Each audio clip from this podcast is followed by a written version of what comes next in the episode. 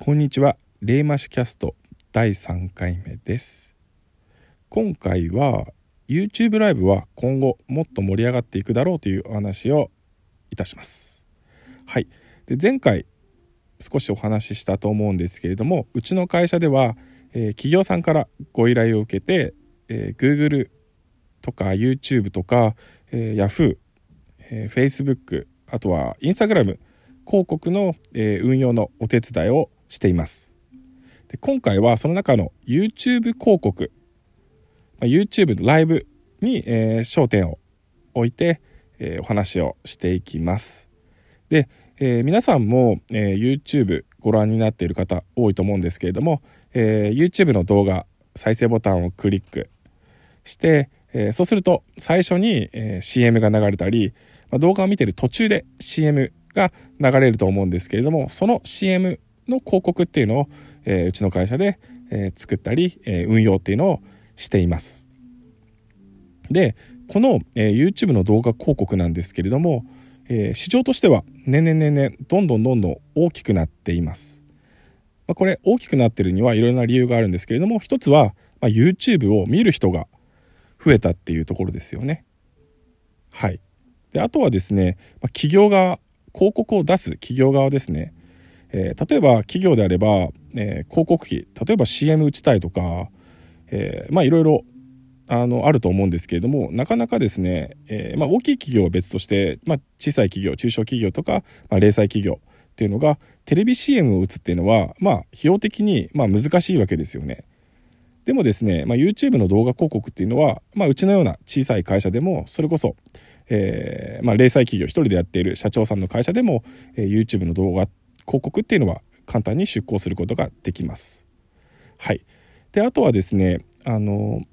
YouTube、まあ、大元は Google ですので、かなりですね、ターゲティングっていうのを細かいところまでできます。例えば、東京都に住んでいる30代の女性だけに、えー CM を流すとか、あとは大阪に住んでいる40代男性の世帯年収10%の人だけに、えー広告を、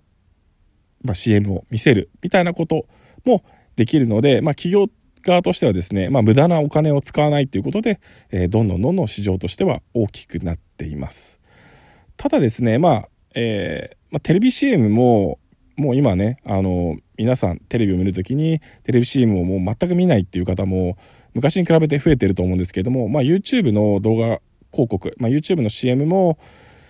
えーこれからですね、まあ、皆さんが YouTube に見ることをもっともっと慣れていくと、まあ、CM をもう見ない CM が流れてる間だけ例えば Nintendo スイッチをやりますとかあの CM が流れてる間だけ、えーまあ、漫画を読みますとかっていうところで、ま、そうなってくると広告を出している企業さんっていうのはもうあんまり効果がないんだったら出向をやめようってなるわけですよね。で、えー Google 側としても、まあ、そうなっては困るので、えー今後対策を立てていかないといけない。今はそんなことないんですけれども、今後そういう流れになりそうだなと、えー個人的に思っています。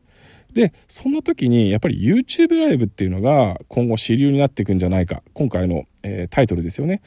えーなってくるんじゃないかっていうのがですね、まあ、YouTube のライブっていうのは文字通り、まあ、生放送なわけですから視聴者まあ自分が好きな YouTuber が何か、えーライブをやるってなったら、まあ、見逃したくないわけですよね視聴者としては。なので、えーまあ途中で CM が流れても見たいと。それでも、えー見逃すことのが嫌なので CM は見ますということで、まあ、Google 側も側も今後 YouTube ライブっていうのに力を入れていくんじゃないかというふうに思いました。でですねまあライブに CM を入れるっていうのはまあなかなかもしかしたら難しいかもしれないんで今ある、えーボイチャでしたっけ？あの投げ銭の機能ですよね。今って、まあ、簡単に iPhone とか、まあ、携帯、まあ、PC から、えー例えば1000円の投げ銭とかっていうのを簡単にできるんですけれども、えーまあ、Google はそこから手数料例えば30%か20%か取ってると思うんですけれども、まあ、そこになんか何かしらの形で、えーまあ、広告主を入れる。例えばじゃあ1000円分の、えーボイチャをした時に、えーコカ・コーラのマークが出てそれをポチッと押すと、まあ、コカ・コーラが半分こう、えーその投げ銭を負担してくれるとか。でそうすることによってまあ視聴者さんもそのコカ・コーラのロゴマークを見るしあの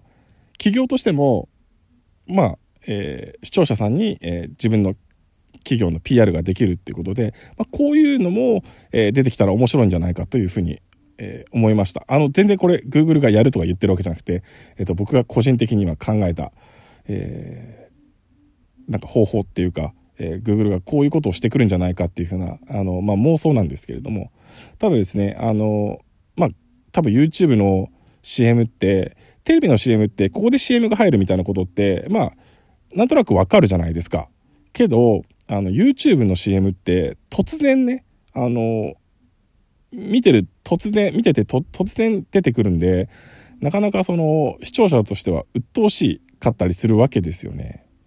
はい。なので、今後は、えー、YouTube ライブにどんどんどんどんシフトしていくんじゃないかなというふうに。で、配信する方も、もちろん、まあ、収益を得たいっていう人が多いわけなので、YouTube ライブでその人の収益が上がれば、YouTube ライブをする人が増えるわけですよね。で、人が増えれば、そこに広告を出稿したいっていう企業さんも増えてくるので、今後この流れは加速するかなというふうに思っています。ちょっとね、僕は最近これ考えてたことを、えー、どっかでアウトプットしたいなと思って、何もね、台本とか用意せずに、今パパパッとお話ししてしまったので、ちょっと散らかってしまってるんですけれども、今後ね、こういう YouTube ライブが増えてきて、なんか面白い形で、えー、まあ、広告主の方も、えー、YouTuber も視聴者の方も、えー、あまり煩わしくなく、えまあ、みんながウィンウィンウィンになって、えいくと面白いなと思ったので、ちょっと今回こういうお話をさせていただきました。はい。え最後、今回も最後まで、え聞いていただいてありがとうございます。えこのポッドキャストに、え質問、コメント、感想があれば、えハッシュタグ、レイマシキャストすべてカタカナ、ハッシュカハッシュタグ、レイマシキャストで、えー、コメントしてください。ありがとうございました。